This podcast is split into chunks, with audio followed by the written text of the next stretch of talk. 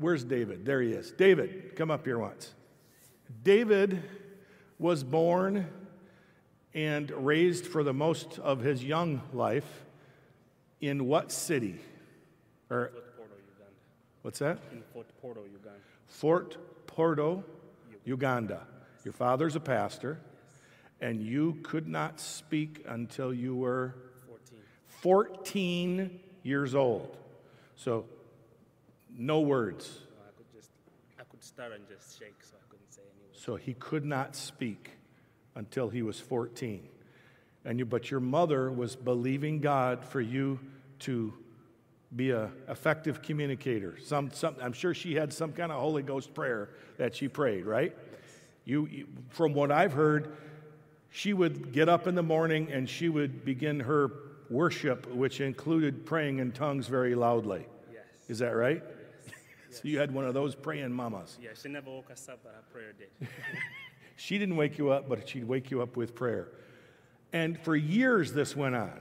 yes. And one day she was over your bed screaming louder than normal. Yes. And that was the day when? Uh, that was my 14th birthday, and then she told me I was talking in my sleep. She, you were talking in your sleep, but you'd never spoken while conscious. Yes. But and then from that day on, you progressed and you began to speak. Yes. Did it happen real quickly after that, or was it a process? It was a process, but at least I could say a sentence without shaking. And so that you got completely delivered, Yes. and here he sits today, leading worship, preaching, stuff that they never said, they said you could never do. They wanted to cut the bottom of my tongue so they could loose me, but that wasn't something possible there. So, what, what basically the bottom line, his mother and father were believing God and trusting God for years, literally years, like 11 years, 12 years or so. And then one day it manifested. So many times, thank you, David. Give him a, it's an incredible story. Many times we have a tendency to think that, you know, somebody has a problem and they pray and it's just fixed. And it all happened, you know, within a 30 minute TV episode. Because that's what we're conditioned to think that you, well, you have a problem, you develop a solution, and you solve the problem all in 30 minutes, including commercials. So it's really about 23 minutes, right? And that's a problem because it doesn't always work like that, right? Things don't always work start to finish 30 minutes. Sometimes it's years and years and years. Like David, um, uh, uh, impossible situation. He could not speak. He couldn't speak.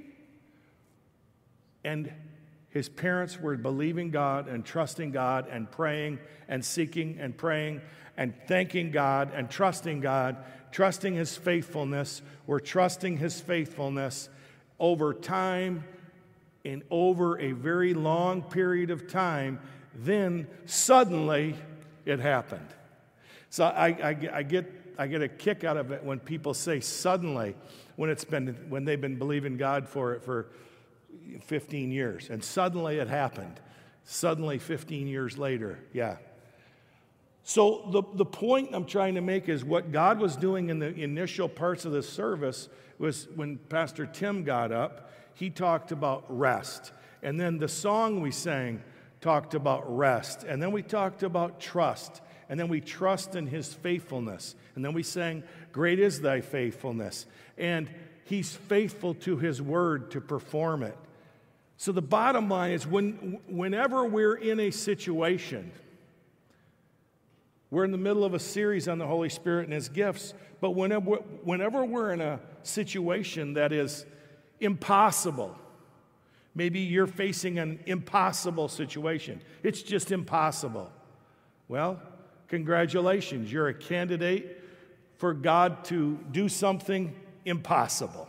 See, it was impossible that David could ever speak, right? It was, that was physically impossible. But yet, here he sits speaking. Why is that? Because we have a God, we serve a God who nothing is impossible for him because we love him. Nothing is impossible because he is God. See, nothing is too hard for Him. So, whatever your situation, it's not too late. It's not impossible. It doesn't matter what it is. He is the God of impossible is nothing. Nothing is impossible. See, he even said to the man, Do you believe I can do this? In Mark chapter 9, and, and, the, and the man in Mark chapter 9 says, I believe, help my unbelief. He's saying, I believe you because you say it, but I'm having a hard time believing it because I've, I'm in so much pain, or I've seen so many hard things, or I've been waiting so long, and all the different reasons why maybe we doubt. But Jesus said, basically, he said close enough because the guy said, I believe, help thou my unbelief. He's saying, I choose to believe, but I'm having doubts in my mind. And that's where we all are a lot of the time. We choose to believe, but then we have those nagging thoughts in the back of your head. And so, what, what, part of the, the process of receiving the impossible, whether that's a healing or a miracle or whatever it is, part of the process is mind management. You have to, you have to manage your mind. You have to decide that you're going to decide what goes on in your head and not just whatever thought pops in your head. See, because whenever you're believing God for an impossible situation, the enemy is right there with all the facts and figures. Anybody ever had to believe God for an impossible situation? Whenever you're believing God for an impossible situation, the enemy is right there, and the facts and figures are right in front of you, and the math doesn't work, and the doctors say you have to die, and this is saying it's all bad, and this says your marriage is over, and this says this is the situation, and this one says, oh, yeah, that kid's never coming home. That's what it says around us. But in the middle of those difficult situations, We've got to get a hold of what God says about our situation. And when we get a hold of the, the promise and let the promise become ours. For God's word to help you and, and really revolutionize your, your life, you have to believe God's word is number one, true. You have to believe it's true. Y'all believe the Bible's true? Absolutely true. Never wrong. The Bible is true. Okay, so we got that down. The Bible is truth. Now, the second part of this equation goes like this Do you believe that the Bible is true for you? It's, it's a personal word that when you see it, we even sang it tonight. All of God's promises are yes and amen in Christ Jesus. That when you see a promise in God's word, you can cl- grab a hold of that promise and, says, and say, That's mine. That's my promise. I'm taking that promise right there. And you can grab a hold of it. So not only is it true, it's true for you. And now comes the hard part. It's true. It's true for you. It's true for you now. Because you could say, oh, yeah, pie in the sky. The reality is, the God's word is true. It's true for you, and it's true for you now. And you say, well, wh- what about the manifestation? You get this first part down first. It's true. It's true for me. It's true for me now. I believe I receive that word, that promise from God right now, right here. It's mine. This is all there is to it. And when you get that other information, the other competing information, maybe it's symptoms in your body. Maybe you, you, your, your body's talking to you and going, hey, hey, here we are. We're still sick over here, right? That's your body talks to you. You can, you can respond with God's word instead of responding, oh, that's right, I'm still sick. You, you, I would say, forget about that one, okay? Find what God says about your situation. It's true, it's true for you, it's true for you now, and begin to renew the mind. Every time that situation comes up, you respond with what God says about your situation. And as you continually do that, you know what ends up happening? You build a picture that's different than your current situation for your future. You literally walk on the words that you're talking on. You build a road. When you, when you speak about yourself, when you speak about your situations, you're literally building a road for yourself to walk on when you're talking. You literally talk, walk on the road that you talk. That's tweetable. You walk on the road that you talk. I don't do Twitter, but if I did, I would tweet that. But the point of that is you grab a hold of God's word, you make it your own, and then it's a matter of continually putting God's word into your heart on a consistent basis where you're saying, This is what I believe. This is what I believe. And I refuse to consider those other things. This is where I'm standing. I'm standing on God's promises and then we renew our mind specifically to those promises. You, you, you've got to get a hold of whatever it is that God has planned for you in your situation. In your circumstance, your details of your life might not be lined up with God's word right now. Maybe you have symptoms in your body which, are, which is inconsistent with what God says about you because God says, by Jesus' stripes, you're healed. Maybe there's strife in your marriage, and, and God says that you can have a perfect peace and you can be like a fruitful vine, and your children can be like plants around the table, but your house looks like, like everything's blown apart. But the fact of the matter is, God still has a promise and a plan for you. Even though yours looks blown apart, you get a picture and a, and a vision for what it is that God has planned for you. And as you start grabbing a hold of those promises, and as you stand on His word, that's where you can enter into that rest. It says that we labor, Hebrews chapter 4.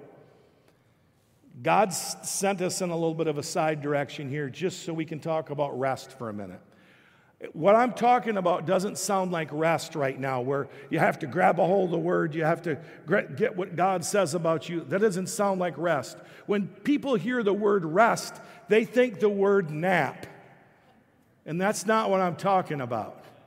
Rest means that you have grabbed a hold of God's promises. You have done all that you can do as far as renewing your mind, and you've done everything you know to do. And now you are just trusting God, and you are saying, God, it's in your hands, and I'm just going to praise you because I trust your word over everything I see. I trust your word over everything I feel.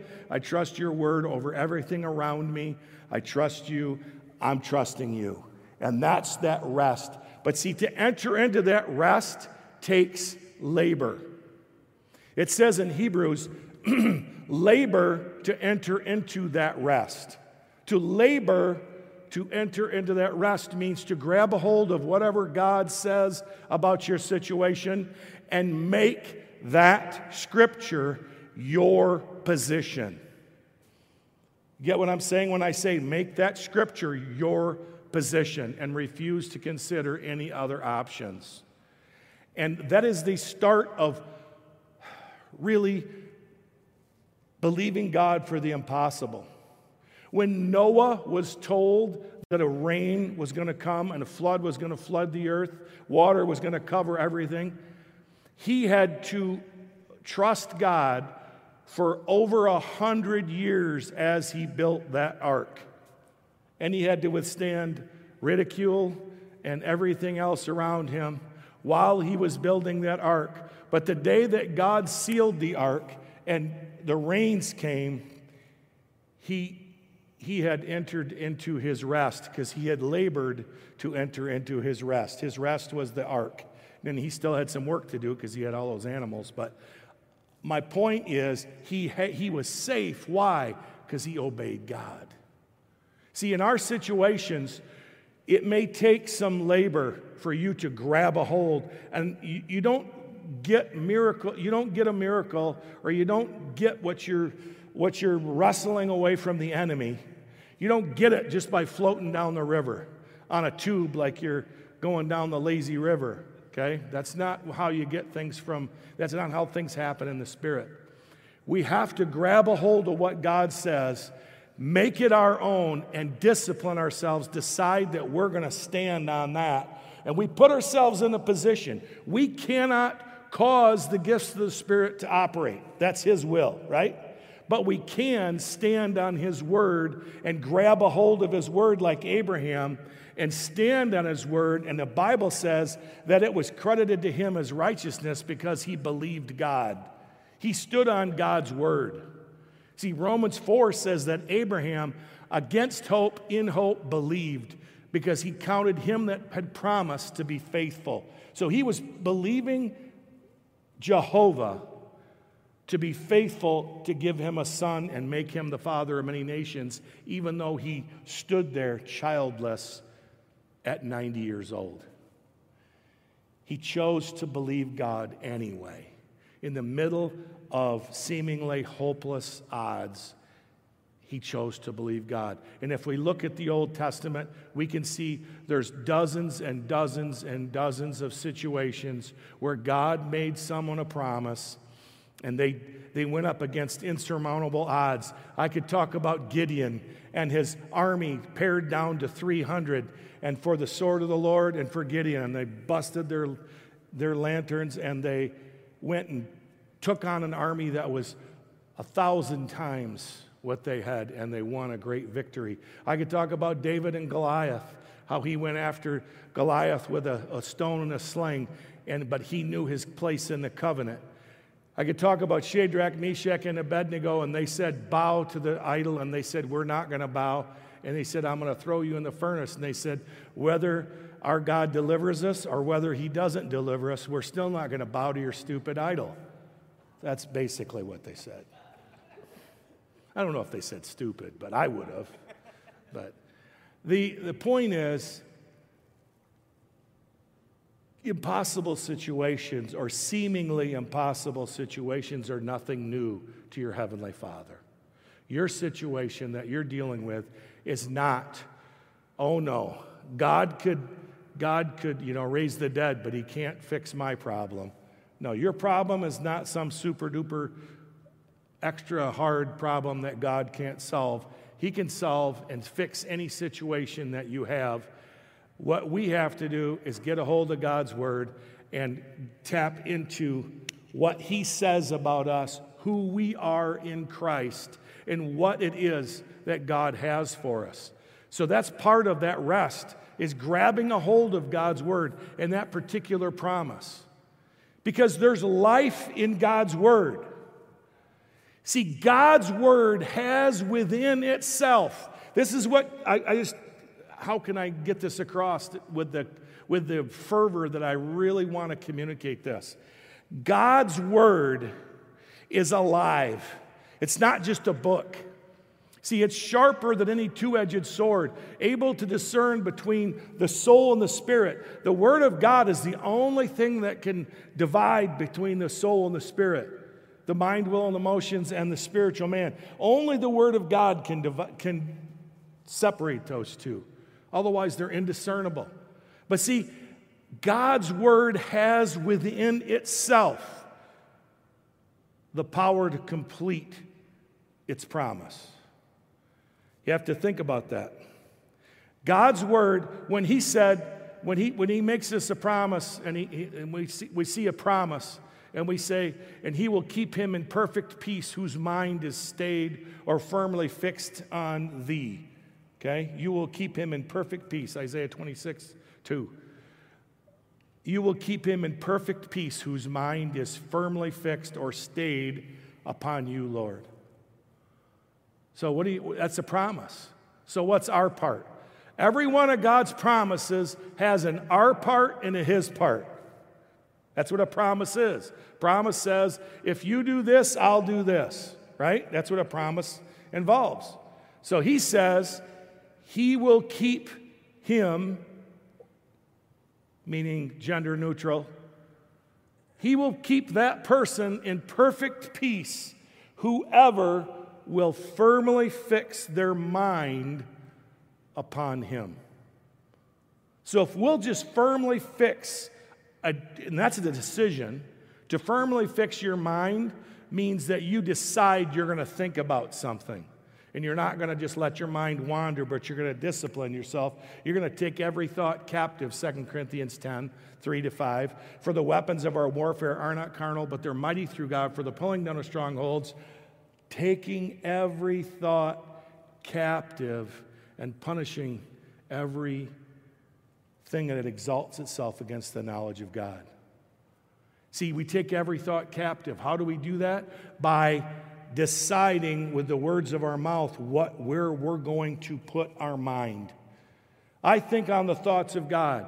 And when you have thoughts that are going the other way, you say, Whoa, whoa, whoa. Thank you, Jesus. I thank you that I think on your thoughts. I thank you that by Jesus' stripes I'm healed. I thank you that you supply all my needs according to your riches and glory. I trust you and I praise you, Father, that you supply all our needs. I refuse to consider lack. I refuse to consider death. I refuse to consider sickness. I refuse to consider cancer. It will not take me out. It will not put me under. It will not go over top of me because greater is He that's in me than He that's in the world.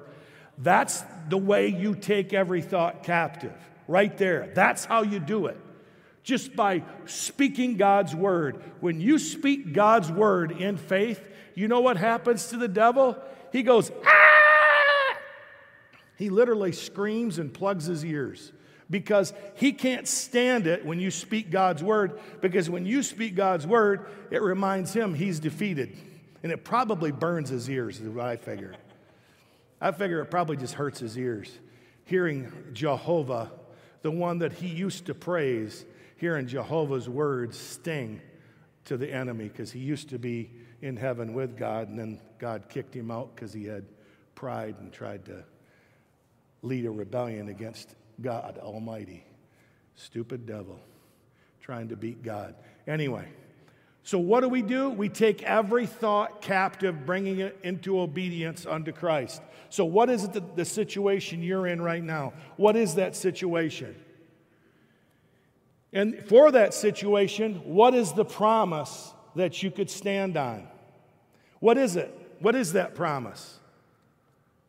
I'm asking Right now, I don't know why God has me do this, but He literally, I had the whole message done, everything. I haven't touched my message yet. Um, sorry about that, but I'll have another one for next week now. Um, my point is this the, the Lord really put this strong on my heart during worship, and that's why I switched gears here. So, one of the things that I, I, I really feel like the Lord wants to do in, in this time right now we got about five, six, seven minutes before we, we should be wrapping it up. In your situation, whatever it is, all of you, I'm talking to all of us, all the way wherever, right, right down to people that are online, whatever your situation, doesn't matter what it is. Maybe there's five situations. I want us all to just take a, take a moment and you think about your situation. Don't talk to anybody else, just you think about your situation. And we're just going to pray a simple prayer right now. And when we're done, I'm going to have another thing for us to do. Father, we just pause right now and we thank you that we are your children, that we hear your voice. The voice of a stranger we won't follow. And Father, we have these situations and we lay these situations out before you. Circumstances, people, maybe it's lack, maybe it's sickness, maybe it's money issues, maybe it's relational issues. Whatever the situation, we lay these situations before you, Father, and we ask you to speak and quicken what promise that we are to stand on for our particular situation. What is the word from you, from your word, that covers our situation? And Father, we thank you that you bring it to our mind, bring it to us through someone else. But Father, we just thank you that you're bringing that scripture to us, even as a scripture of the day from somewhere in an email. I just feel like somebody's going to get it just through that. And Father, we thank you that you're just going to bring those scriptures to our, to our consciousness and that, Lord, you'll bring it something for us to stand on and to agree with and to um, firmly fix our faith to in Jesus' name. Thank you, Father. Now, what I would say to all of us is this whatever it is in your situation, I would keep your ears open and keep your awareness peaked. And that is, be looking for the specific promise. Maybe you were already standing on the promise. Maybe it's like, I know what I'm believing for. I know what scripture I'm standing on. You're going like elementary school stuff here, Bernie, and I'm way beyond you. Congratulations, and help somebody else. Okay? If you're way past this, just help somebody else then, because we're trying to, to, to all get to the point where we can just stand on God's word and trust Him, and over time, receive whatever it is we need from God. Now, there is divine interventions, and sometimes there's, there's miracles that happen, and there's, there's gifts of the Spirit, and there's all those. And that's awesome. And those things are very awesome, and they're cool. But you know what? Even if you don't get a gift of the Spirit, you can get a promise from God every day. You don't have to wait for the mood to be just right. You don't have to wait for God's already made provision for you. He's made provision for you, and the gifts of the Spirit are there to help and jumpstart, but He's already made provision and He's already given you the Bible and His promises, and He's already accomplished everything that needs to be accomplished in your life. It's already been bought and paid for. Every single thing we need in our lives has already been bought and paid for through the death, burial, and resurrection of Jesus Christ. Can I get somebody to agree with me on that? Okay. I'm in the right church. Everything we need has already been provided for. It says that He's given us everything that pertains to life and godliness. Everything. What you need peace, He's provided that. You need reconciliation, it's given us a ministry of reconciliation. So today, if you would bow your heads, if you've never made Jesus Lord of your life, if you say to me tonight, you know, I, I grew up in church or I might go to this church, I might not go to this church, but I'm here tonight or I'm watching online. And today, I don't know what I'm going to do, and I'm in a situation where i I just need God. That's you. I got good news for you. He's here and he's in a good mood. God's in a good mood tonight. And newsflash, he's in a good mood every day. But he's in especially good mood today. Why? Because this is his day. He's made it, and we're here to rejoice in it. So, so if you are, if you've never made Jesus Lord of your life, and you say, I, I want to get, I want to get saved. I want to make Jesus Lord of my life. That's me. Say, lift your hand up. We'll pray with you right where you are. If that's you, lift your hand up tall. All right, if you're online and you've not made Jesus Lord of your life, just lift up that hand that's on the screen there, and, and uh, Daniel and his team will follow up with you. And let's just pray together with those that are online. In the name of Jesus, Father, just say that with me Father, I thank you for Jesus. Thank you that he died for me and I receive forgiveness. And I believe I'm born again. And I make Jesus Lord of my life. I thank you for my place in heaven. In Jesus' name, amen. Amen. And we will, uh, we will continue next week. We're going to get back on the gifts of the Spirit. And there's Tim. Come on up and we're going to uh, we're going to go there. If you have a anything in your life that you want someone to agree with you in prayer, we'd love to pray with you.